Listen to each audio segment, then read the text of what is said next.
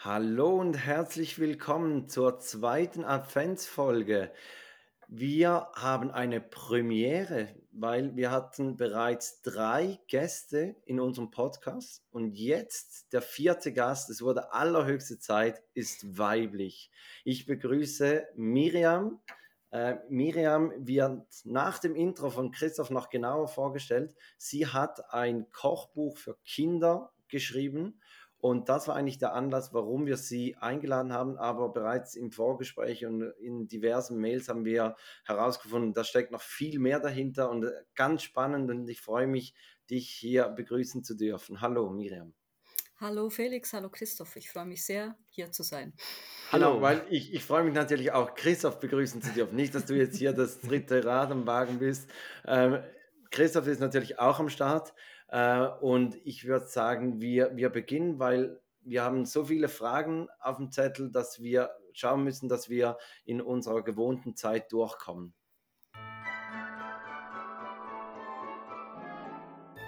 Zwei Männer, getrennt durch exakt zehn Jahre.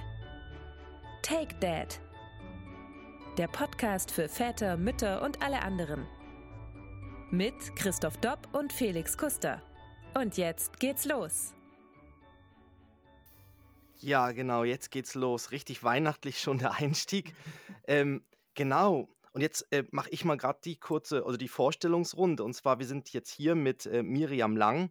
Und Miriam, ähm, eigentlich ist der Felix, die, dir ist es, äh, du hast es als das erste Mal Miriam ins Gespräch gebracht, weil du hast gesagt, äh, dir ist das, das Kochbuch aufgefallen. Heute kocht das kleine Känguru.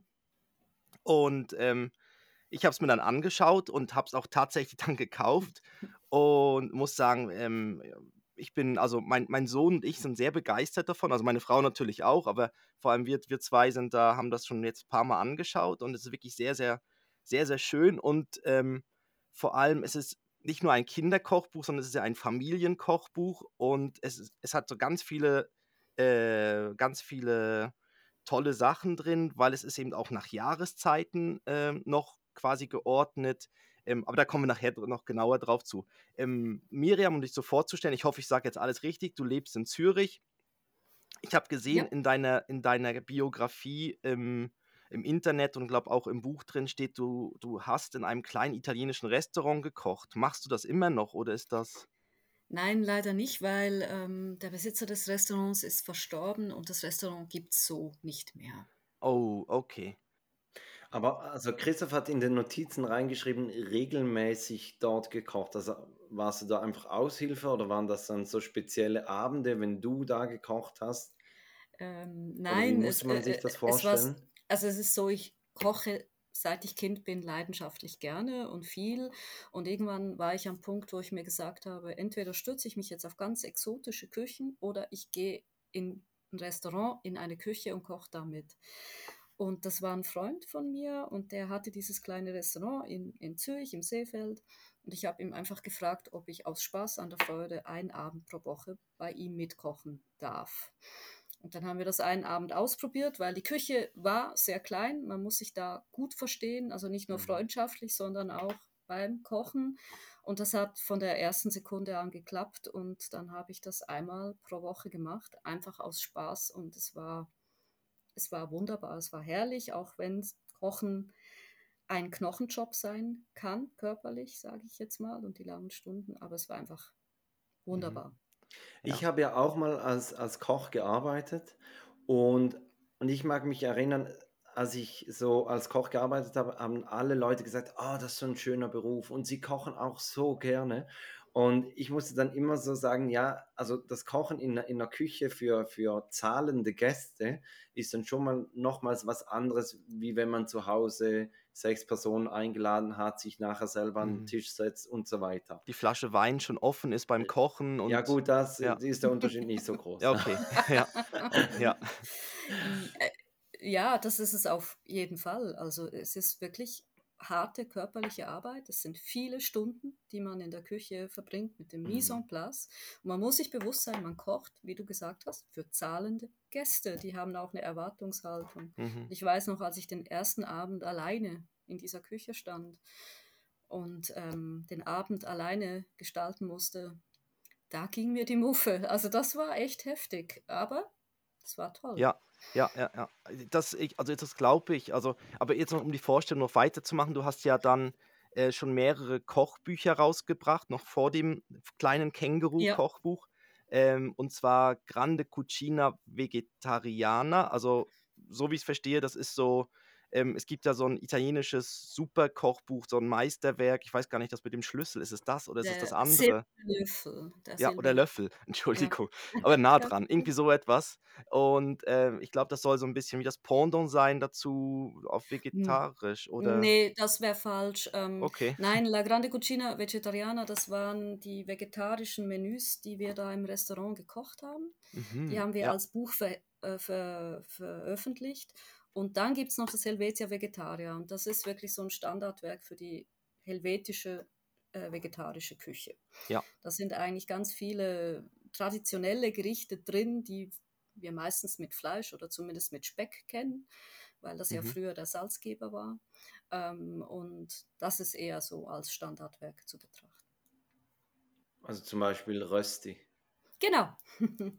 Rösti ist drin, aber auch, ähm, was ist noch klassisch? Äh, Zuckerkirschtorte, ähm, Polenta, Tessin ähm, und so Aber weiter. die Zuckerkirschtorte hat ja früher ne- keinen Speck drin. Nein, nein, das ist, äh, Ah, das ist eben. ja Also, Pastisserie. Nein, nein, äh, ja, ja, nee. also ähm, es, es waren jetzt nicht nur Rezepte, Mhm. sondern auch Desserts. Ja.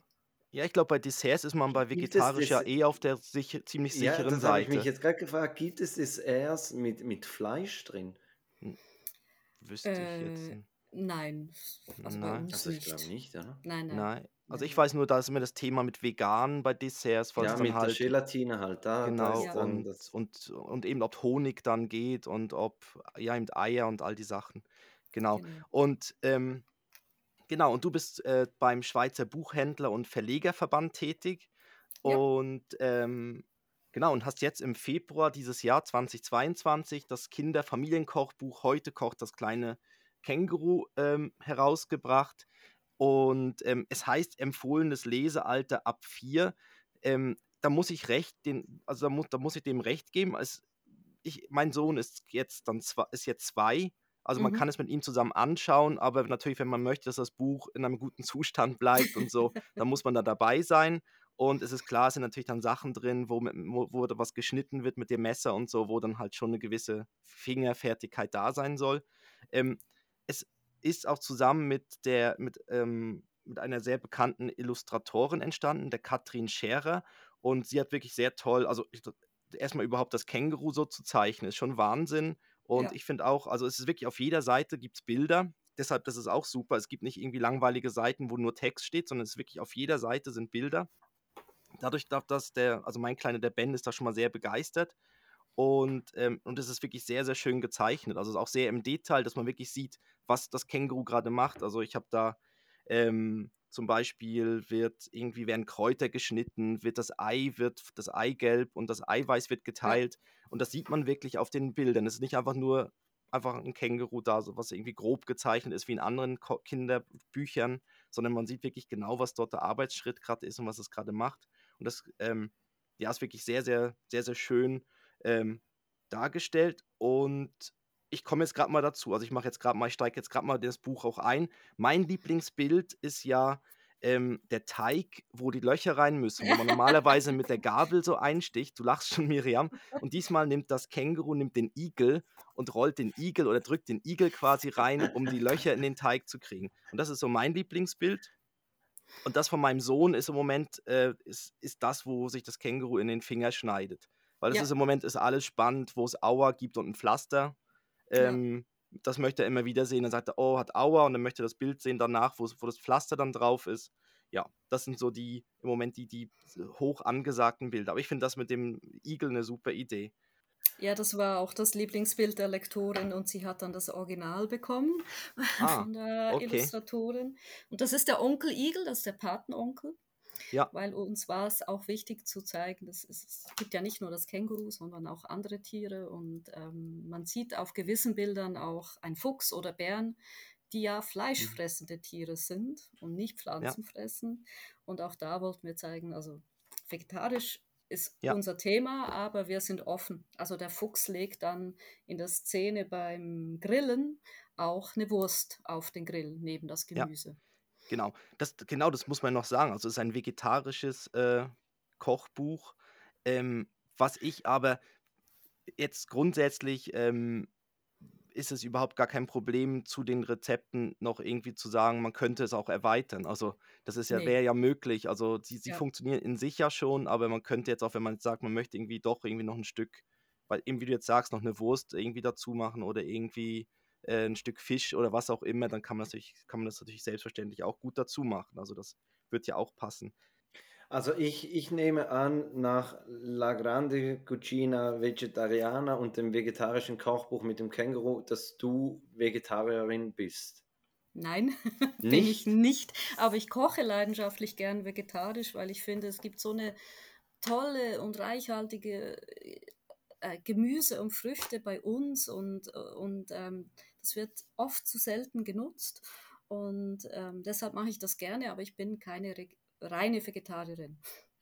Aber also das, das würde ich unterschreiben, bis jetzt so auf die Zeit, die jetzt kommt, also oder in der wir jetzt drin sind mit dem Winter, da wird es halt einfach schwierig. Also wir, wir haben dann auch schon Winterratatouille gemacht, wo du dann einfach mit, mit Rüben und, und Kohl und, und Wirzing und solchen Dingen, aber ist halt nicht das gleiche, wie wenn du da Zucchini und, und Aubergine und, und so drin hast.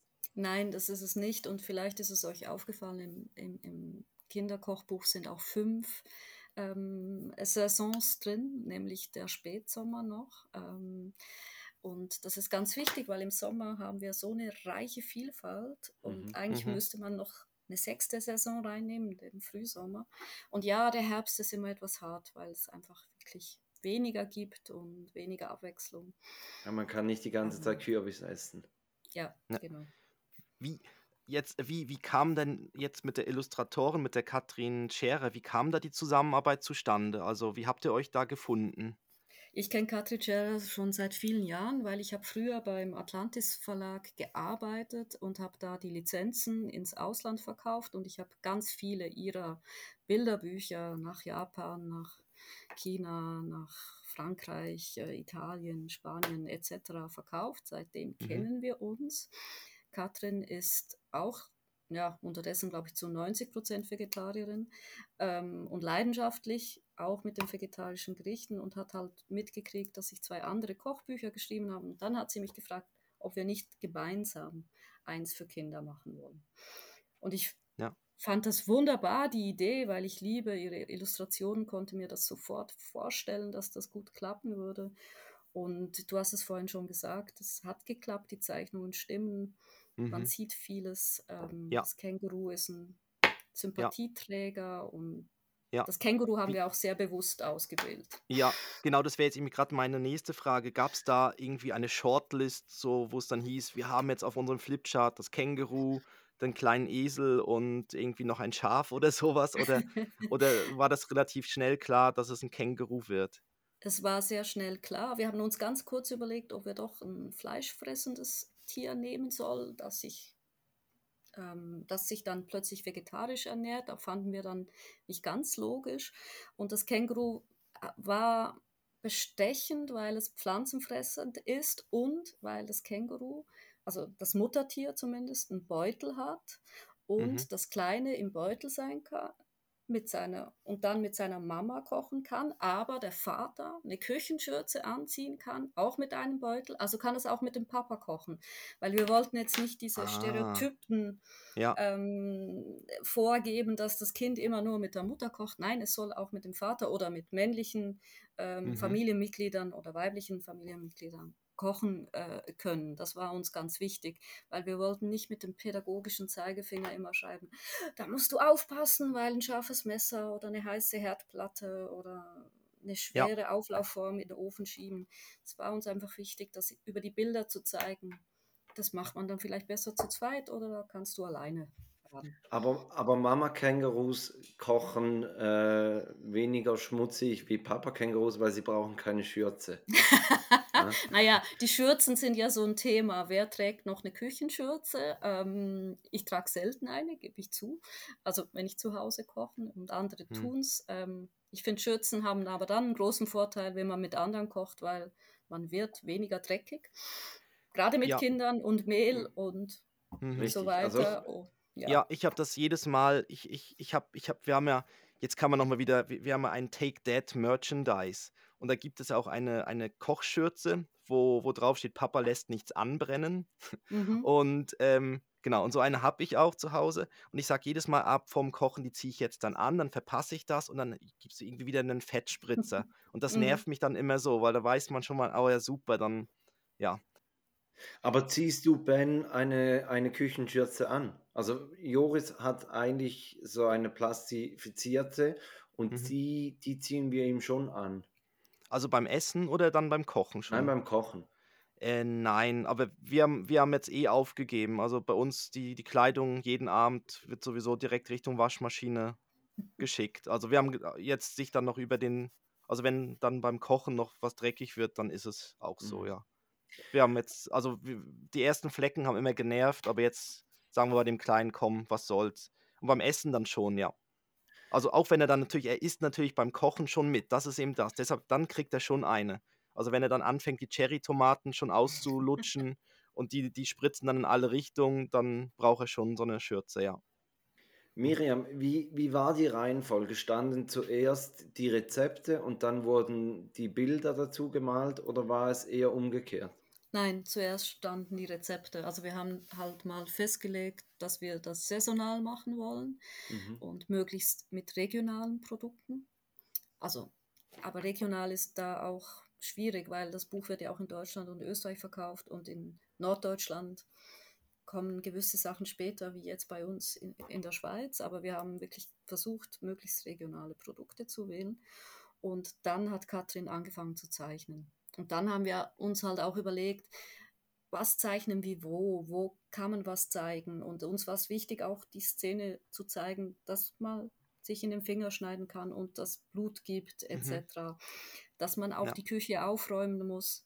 Der Geschirrspüler ist auch ein ganz tolles Bild. Den zeige genau. ich jetzt genau. auch immer schon im Kleinen, von wegen, dass das wichtig ist, dass genau. er bei genau. dem dann auch hilft oder ja. Ja, das, also das war uns wichtig, auch solche Dinge zu zeigen oder wo das Känguru vor dem Backofen sitzt und wartet, bis das ja. endlich fertig ist im Backofen etc. Ja, genau. Die Geduld ist ja auch so ein Thema, ja. Genau. Ja, genau, bei den ja. Kindern. Äh, also man kann es wirklich mit Kindern super anschauen, weil es auch ein halbes Bilderbuch ist. Genau. Und das ist halt wirklich super, da läuft wirklich immer irgendwo was. Und äh, auch zum Durchblättern und so. Ähm, jetzt vom, genau jetzt das Regionale ist wahrscheinlich ja dann, äh, dann auch, oder das Saisonale, dann, dann ist jetzt die nächste Frage wahrscheinlich auch schwierig zu fragen, was ist dein Lieblingsrezept aus dem Buch? Weil natürlich das dann halt je nach Je nach Saison. Saison also, dann halt. Also wenn ich jetzt so ein einziges Rezept aussuchen müsste, wäre es der Gurken-Sellerie-Aprikosensalat. Mhm. Der ist im Sommer, klar, wegen der Aprikosen. Aber wenn ich jetzt auf, äh, auf die jetzige Jahreszeit gehe, dann ist es im Moment vielleicht der Quitten-Cake. Weil Quitte ja. ist so eine recht unterschätzte Frucht, mhm. weil sie halt auch schwer zu verarbeiten ist, das ist klar. Aber mhm. die ist so toll und ähm, wenn man die mal mit Kindern macht, dann sind sie eigentlich ziemlich begeistert. Mhm. Ja, ich habe Freunde, die haben so ein, ein oder zwei Quittenbäume bei sich im Garten und zwar so richtig alte, riesige und die tragen so viele Quitten und mhm. ähm, sie sagen, sie können damit schon den Quittengelee machen und so, ja. aber dafür bei Quittengelee braucht man irgendwie für ein paar Gläser braucht man irgendwie drei große Quitten und sie haben gefühlt hunderte. Das ja. ist eben wirklich noch so, äh, das, das sind halt so Äpfel und so sind halt so ein bisschen einfacher dann zum Verarbeiten und jetzt, ja, jetzt probieren sie die unter die Leute zu kriegen, die Quitten. Ähm, ja. Aber wenn es natürlich dann verarbeitet wurde, ist es natürlich sehr lecker, ja, das ist so. Genau. Also Quittencake machen. Also da braucht man jetzt natürlich auch nicht endlos viele, aber wäre mal eine Alternative. Ja. Oder jetzt empfiehlst du allen, allen dieses Kochbuch mit, mit genau. diesem äh, Quittencake drin und dann ist es, äh, ist es ja super. Da, dann gehen auch die Quitten weg. Ähm, aber zu den Rezepten, hast du die alle vorher ausprobiert? Und, und vor allem hast du sie zusammen mit Kindern ausprobiert? Das war uns ganz wichtig. Alle Rezepte wurden mit unterschiedlichen Kindern durchgekocht. Auch um zu merken, funktioniert es für Kinder unterschiedlichen Alters. Mhm und ähm, klappt das. Und das war eine total spannende Erfahrung für mich, weil ich habe danach alle Rezepte nochmal neu geschrieben. Weil Kinder sind da echt herausfordernd, sie wollen es genau wissen, da kann man nicht sagen, abschmecken. Mhm. Da kann man nicht sagen, probier mal und dann schau. Also die möchten wissen, da kommen drei Gramm Salz rein und zwölf Umdrehungen aus der Pfeffermühle. Also das war wirklich so, okay, ja, schreibe ich nochmal neu, aber es war auch herausfordernd, weil teilweise muss man ja probieren. Nicht jeder Käse ist genau gleich salzig und es war spannend und ja, deshalb habe ich alle Rezepte nochmal neu geschrieben. Ja, das kann ich mir vorstellen. Also ähm, ja, und vor allem Kinder sind da wirklich ja viel, viel näher dann wirklich dran, wie du jetzt gesagt hast. Also deshalb, ich finde es auch dann spannend, so, es gibt ja dann ähm, so, so gewisse so, so, so, so Testinstitute, die ja dann auch so bei Kindern dann irgendwie so, so Spielzeug und Süßigkeiten und sowas testen lassen und so. Und das geht dann gleich so ein bisschen in die Richtung wahrscheinlich dann auch, dass ihr, dann hast du gesagt, ich nehme jetzt ein paar Rezepte und probiere die dann quasi wieder mit, mit äh, ein paar Kindern zusammen dann aus und, und das dann wirklich ja. so durchgespielt. Ja, genau. Da steht ja dann auch, ich glaube, du bedankst dich dann auch irgendwie am Ende ja. vom Buch bei den, bei den mitmachenden äh, genau. Personen und Kindern. Und ähm, ja, und die, die waren natürlich dann auch, also, aber die haben wahrscheinlich das, das Känguru noch gar nicht gesehen in dem Moment, oder? Nein, teilweise die, nicht. Äh, die wussten noch nicht, was kommt, aber sie haben, ja. waren einfach so es nett. Es gab mal wieder leckeres Essen. Ja, ja, genau. Genau. Ja, ist auch super, ja. Wie muss man sich dann vorstellen, dass es so, dass, wie so ein Setting dann aussieht in der Küche, wenn man mit Kindern arbeitet? Also hab, hast du dann extra so spezielle so Kinderschneidemesser gehabt oder hast du dann wirklich gesagt, nein, ich komme ich nehme die normalen und dafür unterstützt man dann dabei. Ja. ja, also wie soll ich sagen, also meine super scharfen japanischen Messer haben jetzt die Kinder nicht gekriegt. Ähm, ah ja, gut, ja. Das wäre vielleicht jetzt doch ein bisschen zu gefährlich gewesen, aber nein, eigentlich habe ich nicht viel angepasst in meiner Küche. Ähm, es kommt sehr auf das Kind an oder auch die Eltern oder die Väter, die dann auch schon mit den Kindern gekocht haben und wie offen man da ist. Also ich, meine 13-jährige Nichte, die findet heute Messer noch ähm, unheimlich. Mhm. Und ich hatte ein vierjähriges Kind, die hat Messer in die Hand genommen und hat geschnippelt. Also das ist sehr unterschiedlich und kommt wirklich sehr darauf an, ja. wie offen die Eltern da auch sind, ein Kind mal machen zu lassen.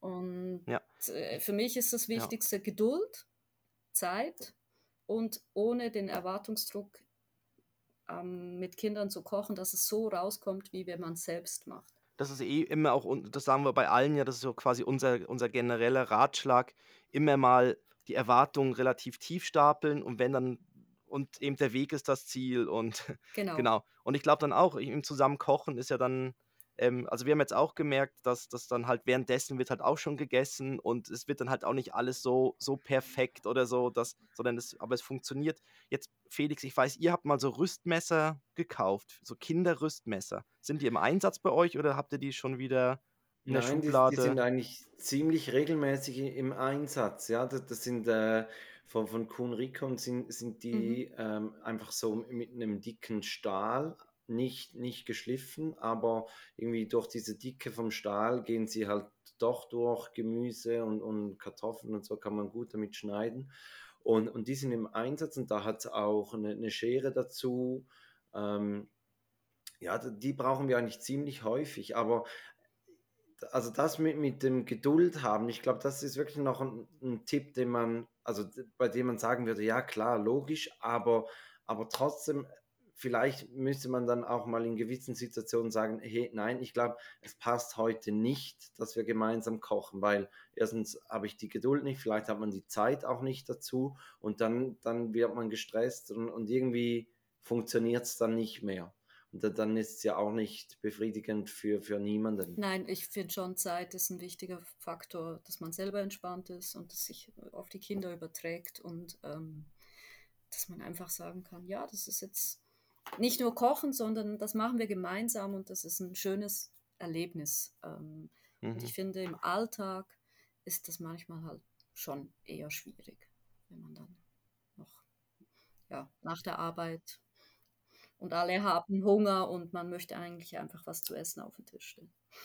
Also bei uns ist es eben auch das Thema im Moment beim Essen mit der Geduld und ähm, dass es halt so schnell wechselt von, äh, ja, jetzt ist es so, bin, bin ich noch am Schnarchen, also macht, das, macht der Kleine noch mit und dann auf einmal wechselt halt die Stimmung zu, jetzt habe ich Hunger. Und dann ist dann, wenn es dann halt im Backofen noch 30, 40 Minuten dauert, dann sind das sehr lange ja. 30, 40 Minuten. Und, und man möchte dann ja auch wieder nicht das Kind schon sättigen mit irgendwie, also man könnte ja dann jede Zeit, könnte man irgendwie Cracker oder Brot oder irgendwas geben, aber dann ist es wieder wie schade, weil er dann schon wieder satt ist, noch bevor es Essen kommt das ist dann immer so, so ein bisschen so, ein, so eine Gratwanderung. Mhm. Aber das haben wir jetzt auch schon ein paar Mal erlebt. Aber es, es gibt ja dann, ähm, das Gute ist ja, die Sachen kann man ja dann auch gut auch nochmal aufwärmen oder so am nächsten Tag ja. oder am Abend dann nochmal davon essen. Also das ist ja auch noch praktisch, dass man dann das vielleicht einmal gerüstet hat und dann ja. ähm, und gekocht hat und dann kann man es ja dann nochmal wiederverwenden und ja, genau. Ähm, jetzt hast, aber hast du jetzt irgendwie so ein spezielles Gadget oder Hilfsmittel, was du empfiehlst beim, beim Kochen mit Kindern, was du so gemerkt hast, dass das, also jetzt vielleicht neben so einer Schürze natürlich oder so, dass. Ähm, Nein, eigentlich also, nicht. Wenn du eins hast, dann musst du jetzt Ja sagen, weil dann sollte Christoph noch den Einspieler drücken.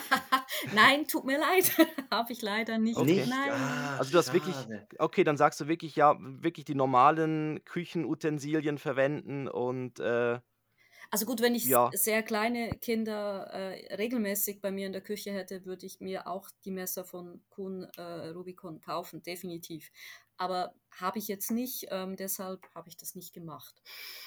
Und ich ja. habe meine Gadgets, die ich toll finde, die mir das Leben erleichtern und somit natürlich auch den. Das, okay, das wäre natürlich jetzt auch spannend, weil, weil ich habe jetzt bei mir im, im, Bekanntenkreis ist irgendwie im Moment ist, ist äh, ich glaube, davon, davon haben wir noch gar nicht was erzählt, aber im Moment ist so, dass das Thermomix-Ding ist irgendwie bei uns in der Bubble angekommen. Und vor allem auch jetzt auch bei, bei Familien oder bei welchen, die gerade frisch ganz kleine Kinder bekommen haben, weil sie gesagt haben, ja, da kann man ja dann super den, das, die, die Beikost dann machen, weil das Ding häckselt und kocht und, und macht alles und sagt einem jeden Schritt voraus und so. Aber ich schätze mal, sowas hast du nicht, weil du bist wahrscheinlich schon noch eher selber dran. Genau. Aber was wäre jetzt so ein Gadget, also was, was wäre jetzt so ein, so ein Utensil neben den japanischen super scharfen Messern, wo ich jetzt auch Angst hätte, wenn ich in die Schublade greife, dass ich dann ohne Hand wieder... Ne, die musst du ja schön in die Schublade genau. legen, dass sie nicht gegeneinander schlagen und sich damit... Also, oder, am, oder am besten noch so an der Wand oder an einem so Magneten oder so an der Wand in so einer Halterung sind die auch drin oder so. Dann. Ja, kann man auch machen. Nein, also ich habe, ähm, ja, die Messer natürlich, das ist klar. Dann ähm, äh, ein Sparschäler aus Keramik, weil die nicht rosten. Die finde ich Hammer. Die halten ewig. Und dann eine Reibe, mit der man einfach alles reiben kann. Also das ist auch meistens, was ich in Urlaub mitnehme, wenn wir irgendwo im Ferienhaus gehen, weil ich das ja. einfach finde, das brauche ich. So diese vierseitigen Reiben. Nein, ähm, so eine Mikroreibe. Ähm, wo muss man da oben drehen? Oder Nein, ist, ist so eine, eine ganz schmale, lange und damit kann man ja. wirklich Ingwer reiben, ah, Zitronenschale ah, abreiben. Ja, also ja, das, die ist ein mhm. Traum. Mhm. Die ist immer dabei und was ich auch immer dabei habe, ist ein Pürierstab. Einen richtig guten Pürierstab, der Power hat. Ja. Ja. ja, da gibt es also, ja so eine also bekannte Schweizer Marke, die ja mit gute, B. Ja, genau. Genau. Mit B und, ähm, und so ähnlich wie Asterix, apropos, ja genau. Apropos Sparschäler, ähm, ich habe einen Sparschäler und zwar aus einem IKEA Starter Set. Und Christoph und ich haben mal zusammen gewohnt und irgendwann hat er mich rausgeschmissen.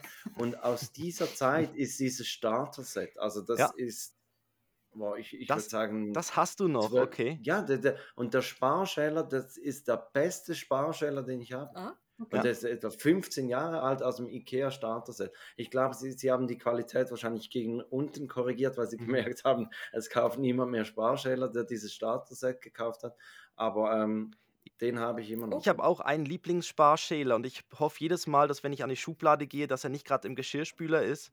Und, ja. und der ist wirklich so super, dass, dass der, der geht ihm so schön mit beim Gemüse. Also äh, es gibt auch die, die Breiten gibt es ja, aber der ist so ein bisschen, der ist so, so sieht eher aus so ein bisschen wie ein Rasierer für Männer, so ein bisschen, so die Richtung, wo dann die Klinge sich leicht bewegt und die geht dann so richtig schön mit. Und da kann, kann man wirklich, also bei dem schafft man so einen Apfel an einem Stück quasi so abzuschälen ah, oder eine Kartoffel ja. und so. Und dann hab ich, haben wir eben andere, wo es dann immer ganz viele Stückchen gibt, so von der Schale dann, ja. Ja. Jetzt sind wir aber Jetzt ist, das ist jetzt ein recht nerdiger Talk über Sparschäler, ne? Über Sparschäler, ja. Ja, Ja, und. Keramiksparschäler ist dann nochmal Next Level. Also Ja. das ist dann, ja, aber das google ich mal, also schaue ich mal nach, wo, was, was da. Unterdessen Ja. kriegt man, glaube ich, sogar ei, äh, eine ähm, beim großen M. Ähm, Ja, äh, okay. Früher Und- nicht, aber unterdessen. Mhm. Ja, ich weiß noch, in meinem, in meinem Bekanntenkreis habe ich die, die Knoblauchpresse habe ich eingeführt bei meinen Freunden und, und Tut Kollegen. das denen nicht weh? Ja, danke Felix. Nein, nicht so. äh, dass sie, die, die hatten wirklich keine Ahnung, dass es Knoblauchpressen gibt und haben den Knoblauch. Das braucht es auch nicht. Da- Doch, das danke, braucht es. Das ist, Nein, danke, das, danke. nein, das braucht es auch nicht. Ja, Aber das, also eben, das ist vielleicht Wirklich? auch. Nein, du, du- du schneidest den Knoblauch einfach klein und fertig. Oder mit dem Messer, ein bisschen Salz mit dem Messer draufdrücken. Obwohl ich ja finde, Okay. man sollte Knoblauch grundsätzlich nicht pressen, weil das ist für mich immer Vergewaltigung eines Knoblauchs, weil dann die ganzen scharfen ähm, Säfte rauskommen und das dann mhm. sehr dominiert. Und wenn man den einfach ganz mitkocht, dann kommt der Geschmack mit. Und das ist toll. Aber ja, Okay. Knoblauch okay, ist ein weites da- Feld. Ja, Ja. okay, dann habe ich da ja was. Hoffentlich hört das niemand. Also, von, äh, es- von denen, die, den, wo ich da die Knoblauchpressen angepriesen habe. Okay. Die Knoblauchpresse ist nicht okay, Christoph, und das ist das Stichwort für, für unsere erste Rubrik. Okay. Okay, Mr. Okay. Okay. Okay. Okay. Okay. Okay. Okay. Ja, ist Äh. es okay. Ähm, soll, soll ich ganz kurz erklären, Miriam? Also Gerne. in der Rubrik ist es so, da stellen wir uns einfach so ein paar Fragen, ein, zwei Fragen, ähm, ob, ob etwas okay ist. Und dann kann man sagen, ja, nein, vielleicht. Dann gibt es ja da vielleicht Nuancen dazwischen. Das, heißt, das ist es eigentlich schon, oder? Das, Ja. Genau, und wir haben jetzt diesmal so zwei, ähm, zwei zum Thema Kochen oder Essen ähm, haben wir rausgesucht. Zwei, äh, ist es okay? Und ähm, willst du starten oder soll ich, ich, kann starten? starten. Also ganz einfach, ist es okay, mit Kindern Fast Food zu essen, in eine Fast Food Kette zu gehen und dort zu essen? Ich finde ja, weil wenn man es ihnen verbietet, dann machen sie es irgendwann später mit den Freunden oder heimlich oder wie auch immer. Und sind wir ehrlich, jeder geht mal in eine Fastfood-Kette, auch wenn man groß und erwachsen ist.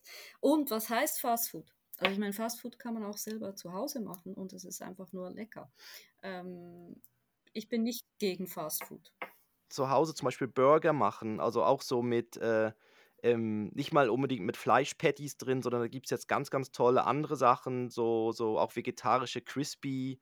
Äh, Sachen, so die dann wie, wie, äh, wie äh, Hühnchen sind oder so, wo man wirklich null Unterschied merkt, weil zum Schluss schmeckt man ja eh nur die Soßen raus und, äh, und mit, mit einem geilen Mhm. Brioche-Brot dazu und so ist ihm schon noch fein. Also da kann man wirklich leckere Sachen machen. Ja. Und ich finde auch, also ich finde auch, ähm, ähm, es sollte einfach nicht, es sollte vielleicht nicht unbedingt eine Regelmäßigkeit haben und so, man sollte vielleicht ein bisschen schauen, ob sich das Kind irgendwie über die Zeit, wenn man häufig geht, sich ein bisschen in die Breite verändert. Wäre vielleicht auch noch was, dass man das im Auge behält. Ähm, und, und ich glaube auch dann, wenn man eben dort ist, dass, dass man dann auch so ein bisschen im, im Rahmen dann auch bestellt. Also dass man dann nicht irgendwie noch den, den Milkshake, den, ich weiß auch nicht, was es dann dort gibt, Halbliter Milkshake noch zum ganzen Menü dazu noch gibt oder so, sondern dass man vielleicht dann eher sagt, man nimmt dort so die, die normalen, einfachen Sachen. Und Pommes gibt es ja eh sehr, sehr häufig, auch bei Ausflügen und so, in den Ausflugslokalen gibt es ja, Ja. also die sind ja sowieso schon immer meist, also irgendwo schon dabei, also mit Pommes. Ja, oder, oder man nutzt den, die, den Fastfood-Wunsch des Kindes zu sagen, okay, wir gehen jetzt halt mal in eine bekannte Fastfood-Kette und dann gehen wir das nächste Mal aber wohin, wo es richtig gute Burger gibt. Den Unterschied aufzeigen, ja. Dann, dann würden wir weitermachen mit, mit dem zweiten, ist es okay. Und zwar, da machen wir es ein bisschen stufenweise. Also Christoph hat, ähm, hat die Frage gestellt, ist es okay, wenn man Medien konsumiert während dem Essen? Und wir würden so zuerst mal fragen, ist es okay, wenn man Radio hört? Weil Radio ist ja grundsätzlich auch ein Medium. Ähm, also ich, ich kann mal starten. Also ich finde jetzt, bei uns läuft Radio im Hintergrund. Also jetzt auch b- morgens beim Frühstück und so läuft Radio. Ähm, jetzt nicht in einer riesigen Lautstärke. Und aber wir, bei uns läuft relativ viel Musik einfach mal im Hintergrund. Also Musik finde ich okay oder auch äh, wenn Nachrichten kommen oder so. Ich finde es halt immer schwierig, wenn man ähm, was lesen will beim Essen, weil ich finde, dann geht die Konzentration entweder aufs Zeitung lesen oder aufs Essen. Also zumindest meine eigene Erfahrung. Ich genieße dann mein Essen nicht mehr, wenn ich lese, weil ich dann konzentriert bin auf den Text. Und das, ich nehme an, die nächste Stufe ist Fernsehen beim Essen. Genau, da- das wäre wär, wär dann das Ja. nächste. Also Fernseher respektive iPad. Aber ich glaube, ist eigentlich nicht das Gleiche, weil, weil Fer na, wir machen mal Fernsehen. Äh, Das finde ich immer, kommt halt drauf an. Wenn man alleine ist, ja, mein Gott. Wenn man zu zweit ist, Mhm. Mhm. ja. Ich finde das schwierig. Ich finde das sehr individuell, wie Menschen essen und konsumieren. Mhm. Ich, ich kann mich einfach an früher erinnern, da, da gab es ein Essen, was wir immer vorm Fernseher gegessen haben, und das war, wenn das Lauberhornrennen war. Ah. Dann durften wir, dann durften wir vorm Fernseher Mittagessen. Und, und Mhm. sonst, sonst war eigentlich nicht, äh, war, war der, der Fernseher aus, außer äh, um halb acht, wenn, wenn dann die Tagesschau kam, und da mussten wir Kinder aber alle still sein. Mhm. Also dann, da, da gab es kein Pardon, da gab es keine Fragen mehr. Es mussten alle Fragen bis halb acht geklärt sein. Also nein, also weil ich finde, Fernsehen beim Essen muss nicht sein. Und wenn, dann würde ich ein Event draus machen. Also wenn, dann müsste es dann Mhm. sowas sein, später mit etwas größeren Kindern, dass man sagt, wir, wir essen Pizza und gucken dann halt einen Disney-Film. Und das dann aber wirklich dann bewusst. Also dass man sagt, okay, dann gibt es halt so Fingerfood und, äh, und dann guckt man das Kinoabend. Kinoabend, genau. Dass man sagt, man, Ja. man macht es dann wirklich so.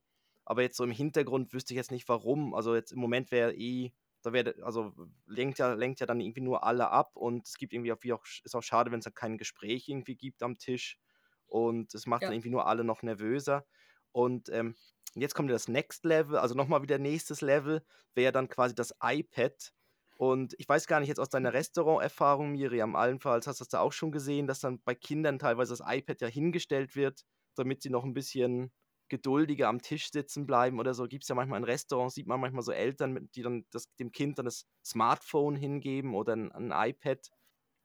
Ja, das gab's, ähm, aber war eher selten und meistens dann wirklich vorm Essen, also bis das Essen kommt, diese Zeit zu überbrücken. Aber wir hatten im Restaurant auch immer Mhm. Bücher, also Kinderbücher, Bilderbücher, die wir dann zur Verfügung gestellt haben, ähm, bis das Essen kommt. Und während dem Essen ist es mir eigentlich selten aufgefallen, dass im Restaurant dann noch irgendein Gerät an war. Und das finde ich auch schwierig im, im privaten Umfeld, wenn, wenn jemand dann ins iPad starrt. Also ich finde auch, also ich finde auch generell ja. dann so probieren die Kinder so zu parkieren oder so zu parken mit, mit einem iPad oder so. Das, ähm, ja, ich finde auch, da muss jetzt nicht sein. Also ist klar, es gibt natürlich dann so, so Momente wie jetzt im Flugzeug zum Beispiel, wo, oder wenn man eine Reise hat oder so oder macht, das dann, und die dauert länger und man möchte irgendwie da, dass die Geduld ist irgendwann fertig, dann gibt es wahrscheinlich schon, dann ist es halt so wie der letzte, ist das noch so der letzte Joker, den man ziehen kann, ist dann noch sagen, guck dir doch hier die Tierbabys auf, auf Netflix an oder so. Dann, ja. Aber, aber schwierig ist schon, wenn man jetzt so als Familie in ein Restaurant geht und rundherum hat jeder zweite Tisch hat ein iPad auf dem Tisch, um die Kinder ruhig zu stellen und du sagst dann deinen Kindern, nein, das geht nicht. Also ja, also ich weiß auch nicht, ich meine, man möchte ja dann vielleicht auch mal mit der Partnerin dann ein gutes Gespräch haben oder weiß ich was und dann nicht immer die UNO-Karten dabei haben und sagen, ja, dafür spielen wir jetzt hier UNO oder Ciao Sepp oder wei- weiß ich was. Also äh, ist, ist ja schon auch noch schwierig, wenn rundherum das alle dann machen. Aber grundsätzlich stimme ich euch zu, ich, ich würde das auch nicht, also vor allem zu Hause sowieso nicht und, und äh, auch in, im Restaurant grundsätzlich nicht. Ja, Ja, ich glaube, da, da sind ich wir uns einig, ich glaube aber auch, wir sind uns da, genau. Ähm, also ich finde auch, und das Schlimmste ist dann noch die auf, dann noch mit Lautstärke. uh, Also wenn dann so die, die, genau, wenn man noch das so von den anderen Tischen dann hört, weil dann, Da, da, ja, Christoph, das, das musst du vielleicht wissen, Miriam. Christoph ist, ist geschädigt von, von einem Erlebnis mit einem Piraten, ja, der die ganze Zeit äh, die Bomben geschossen hat. Ah, Da, das ist ein, ein, ein kleines Trauma, da, das müsste man vielleicht mal in einer Sitzung angehen, Christoph. ja, nein, es ist ein Tipptoy. Das Tipp, so ein Tipptoy-Stift bei einem ja, Ah, Restaurant okay. und, und die hatten irgendwie, die Kinder hatten so ein Piratenbuch von Tiptoy und er hat wirklich die ganze Zeit auf die Kanone gedrückt und es war, gab den ganzen Zeit einen Das ist Knall. wie, wie Joris mit dem furzenden Dinosaurier. Wie bei euch der, der Ja. Dinosaurier, das Dinosaurierbuch, wo er immer auf den Pups drücken muss, ja? Ja, Weil das genau. halt im Moment das Lustige ist, ja. So ist es. Ähm, Christoph, ich, ich weiß nicht bei, bei der Zeit, doch dass ähm, ich, ich glaube, wir sind irgendwo so um, um die 40 Minuten rum. Ja, Also würde ich sagen, wir kommen so langsam Richtung Ende. Und, und in der jetzigen Zeit ist natürlich die Standardfrage, was gibt es zu Weihnachten zu essen? Bei uns jedes Jahr etwas anderes, weil ich koche seit vielen, vielen, vielen Jahren mit Freunden zusammen am 24. Dezember und wir haben immer verschiedene Sachen ausprobiert und irgendwann wirklich auch ausprobiert aus anderen Ländern ähm, äh, Gerichte zu kochen. Für dieses Jahr haben wir uns noch nicht entschieden, was wir machen. Ähm, das, das Aber da kochen alle zusammen oder jeder bringt ein bisschen was mit oder, oder sie sagen, hey Miriam, du bist ja da hier die Profi. nee, nee, du machst den Hauptgang. Ja, genau. ich bringe den Salat mit. Nein, Ja. ähm, ähm, also ich bereite manchmal ein paar Dinge vor, ja, aber meistens koche ich dann mit dem Freund meiner, mit dem Mann, Entschuldigung, mit dem Mann meiner Freundin zusammen und sie genießt es einfach nicht zu kochen und den Tisch zu decken und versuchen ihre Söhne zu animieren, doch auch mal aufzutauchen. Aber die sind schon etwas Okay. älter, also das ist halt dann so die Phase, wo Familienweihnachtsessen nicht mehr ganz so prickelnd Ja. sind. Und, und so, äh, wenn, wenn ihr jetzt sagt, ihr, ihr probiert auch aus anderen Ländern, also einfach Gerichte aus anderen Ländern oder Weihnachtsgerichte aus anderen Ländern? Äh, oder sind es. Weihnachtsgerichte aus anderen Ländern, aber auch sonst mal andere Gerichte. Früher, als die Kinder noch kleiner waren, hat man natürlich versucht, dass wir die Kinder auch abholen können. Irgendwann kamen sie in ein Alter, da hätte man kochen können, was man hätte wollen. Es hätte eh nie gepasst. Und seitdem nehmen wir keine Rücksicht mehr. Und Mhm. entweder sie essen dann oder nicht. Ähm, das ist dann Pragmatismus der anderen Art. Ähm, nein, also wir haben auch schon Gans gemacht ähm, nach dänischer Art und wenn du dann bis zum Ellbogen in dieser Gans drin steckst, um den rein reißt, Ja. ra rauszuholen und nachher die Füllung reinzustecken, ist, es war spannend. Da haben sie dann gerne zugeguckt. Ich habe sehr viel über Knödel gelernt, musste auch lernen, Knödel muss man, glaube ich, mit der Muttermilch aufsaugen, damit man das A richtig gut hinkriegt und B auch so lecker findet, dass man sich diese ganze Arbeit antut. Weiß nicht, aus welcher Mhm. Ecke du kommst, Christoph, aber ich habe von Nord Ähm, bis Süddeutschland jedes Knödelrezept ausprobiert.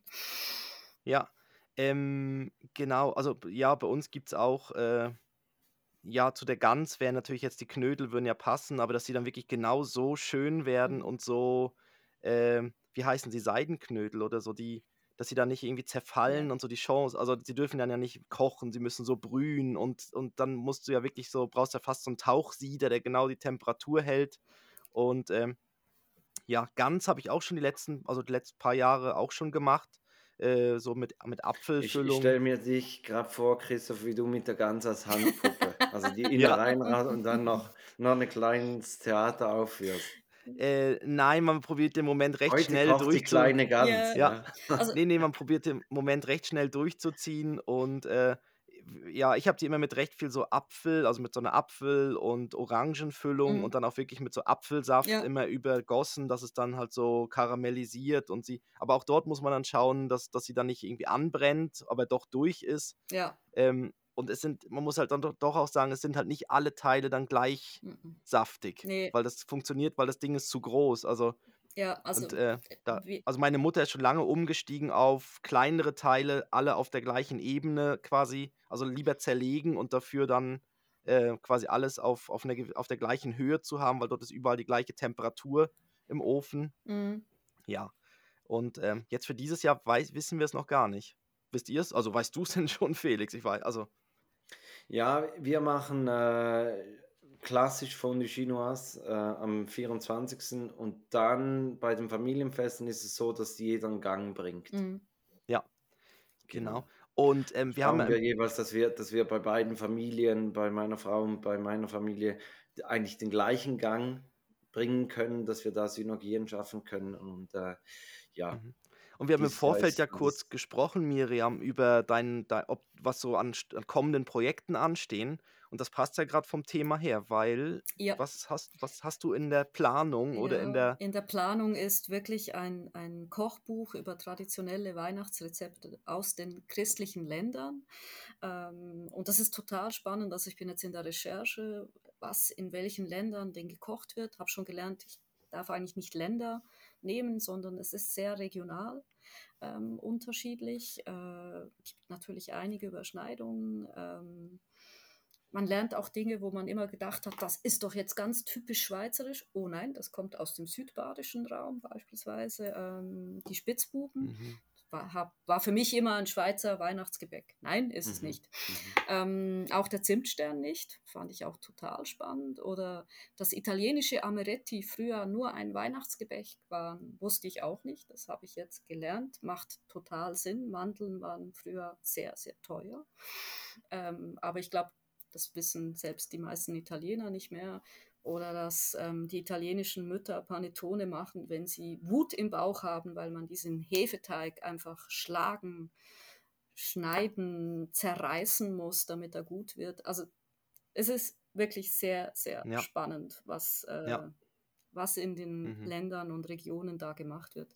Ich freue mich drauf, Die, aber die Zauberformel für eine gute Beziehung ist, ein Panettone-Rezept zu Hause zu haben. wahrscheinlich. Man sagt, Schatz, ich glaube, du solltest mal wieder eine Panettone Genau. Das ist machen. dann wieder, wie der Stressball oder so, den man Ja, heute so. aber warum, warum nur christliche Länder? Also, Ja, weil da halt traditionell äh, Weihnachten gefeiert wird und deshalb eine Tradition von diesen Weihnachtsgerichten besteht.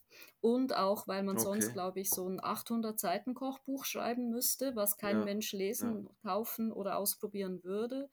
Ähm, also das habe ich auch festgestellt. Und ähm, Ja, auch mit den Zutaten dann irgendwie ist es ja dann schwierig. Also ich finde dann auch, ich, ich, ich habe auch teilweise schon Kochbücher auch sogar gekauft, die dann einfach ähm, nicht so Spaß gemacht haben, weil ich dann gar nicht die, die Sachen gefunden habe. Also Ja. wenn, wenn man so wie keine Chance hat, diese Gewürze zu finden oder die Zutaten, ja, ähm, dann, ja, dann ist es schwierig. Und das ist, Ja. deshalb macht es ja schon Sinn, da auch so ein bisschen zumindest im, im, im näheren um Raum zu bleiben oder so. ja, also der Und- Raum ist dann doch plötzlich sehr weit, weil Neuseeland, Australien, die ja dann Ah, auch ja. in diesen Traditionen kochen, aber es, ja, es ist einfach Wäre man dann wieder beim Känguru oder Genau, ist das... dann Ja. wären wir beim Känguru, obwohl ich glaube, Hm. Australien ist da sehr klassisch äh, ähm, äh, auf die anglophone Küche ausgelegt, ähm, was Weihnachten angeht.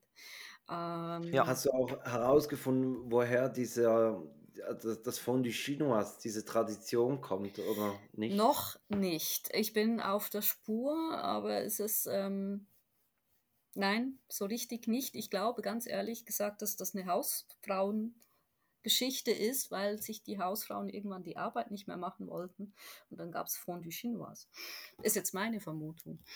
Hm. So, Das ist wie so eine, ja, das ist wie so eine Tischgrillplatte. ja. Dass man sagt, komm, wir machen Tischgrill, weil dann musst du es nur hinstellen und ist ja praktisch. Aber es klingt ein bisschen französisch irgendwie, ne? So. Ja, aber in, ja. der- ja, Aber in der, in der Romandie tatsächlich wird das Fondue Chinois nicht unbedingt so an Weihnachten gegessen. Da gibt es eigentlich klassisch oder traditionell Truthahn. Also wir haben in der Schweiz Okay. kein traditionelles äh, Weihnachtsgericht, das für alle Sprach. Gibt es in, in Deutschland nicht auch noch so, so Ecken, wo es dann Karpfen Doch. gibt? Genau. ja, aber das ist dann wieder, also bei uns war der Karpfen der Silvesterkarpfen. Aha. Ja, aber dann- es gibt auch den Weihnachtskarpfen. Ich glaube, das ist dann mehr so richtig, also kommt das aus dem Böhmischen? Bin ich mir jetzt nicht mehr sicher, aber das ähm, äh, eben, es ist Weiß- regional äh, dann im eigenen Ja. Land auch sehr unterschiedlich. Mhm. Ja, ich meine, allein Deutschland ja schon, wenn man dann von Norddeutschland bis Bayern runter, dann, ich meine, da gibt es ja schon komplett, also das sind ja komplett andere Rezepte, da sind wir ja ganz anders unterwegs. Aber das ist spannend, also da freuen wir uns drauf. Und ähm, wer nicht so lange warten möchte, auf jeden Fall zu empfehlen, ähm, heute kocht das kleine Känguru ähm, von Miriam Lang und Katrin Scherer, die Illustration, ein vegetarisches Jahreskochbuch für Kängurus und Kinder, also auch für die Personen, die Kängurus zu Hause haben. Ne? und äh, nur zu empfehlen, einfach mal anschauen. Äh, wir packen den Link auch in die Show Notes. Ähm, und ich würde sagen, füllen wir mal die Playlist mit unseren Liedern, oder? Dann- Genau, also Miriam, du darfst einen Song auf die Playlist drauf tun, auf unsere Take That Playlist, die man auf Spotify findet. Und ähm, ja, wa- was packst du Das drauf? ist Birds von Frida. Das ist einfach ein Song, der unglaublich gute Laune macht und der beim Kochen zum Tanzen verleitet. Und ich finde immer, wenn man in der Küche tanzt, dann kocht man gut. Das hat was, ja. Äh, dann packe ich einen Song drauf, der eher ein Downer ist, äh, als, als Gegenpart äh, von Kummer, der letzte Song. Oh ja, das klingt ja, Ja. schon nach einem, ich meine, Kummer und dann noch der letzte Song.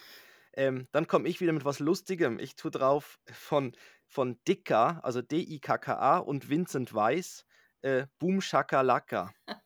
Kennt ihr bestimmt nicht, das ist ein Zähneputzlied. aber ein, ein modernes Zähneputzlied und ich finde es so toll, sie, sie bauen, also sie bauen wirklich im Text ein, der Vincent Weiss, ist ja der Name von dem Sänger, und äh, im Text heißt es irgendwie, Vincent hat die Zähne weiß oder so, so ähnlich. Also sie bauen wirklich seinen, Ah, ja, ganz clever. Und ähm, man kann es auch, ist zwar ein Kinderlied, aber man kann es wirklich noch gut hören, weil es halt so ein bei. Vincent kommt mir immer Sarah Connor in den Sinn mit äh, Vincent krieg kein Hoch, wenn er. Ja, Genau. okay. Ja, schön. Super, ja.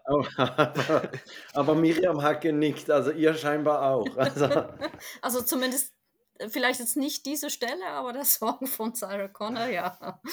ja, äh, genau. Also dann würde ich sagen, mache ich noch die Formalitäten, dann darfst du dich, Christoph, von, von Miriam verabschieden und mit der Dad verabschieden und dich dann auch von, von allen anderen verabschieden.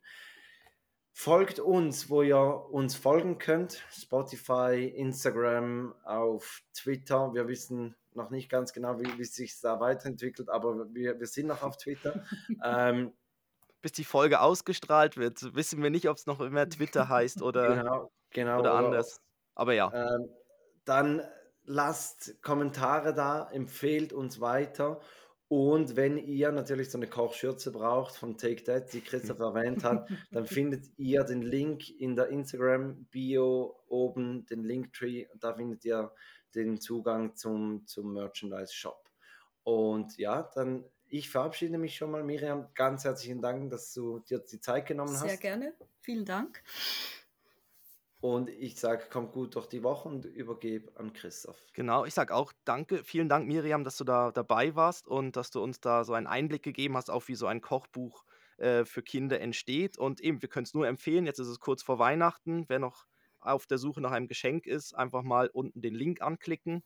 Und ähm, genau, sage ich Dankeschön und ebenfalls äh, kommt ja bis nächste Woche und meine, ich mache jetzt mal eine Dad-Verabschiedung und ich sage Paris, Athen, auf Wiedersehen.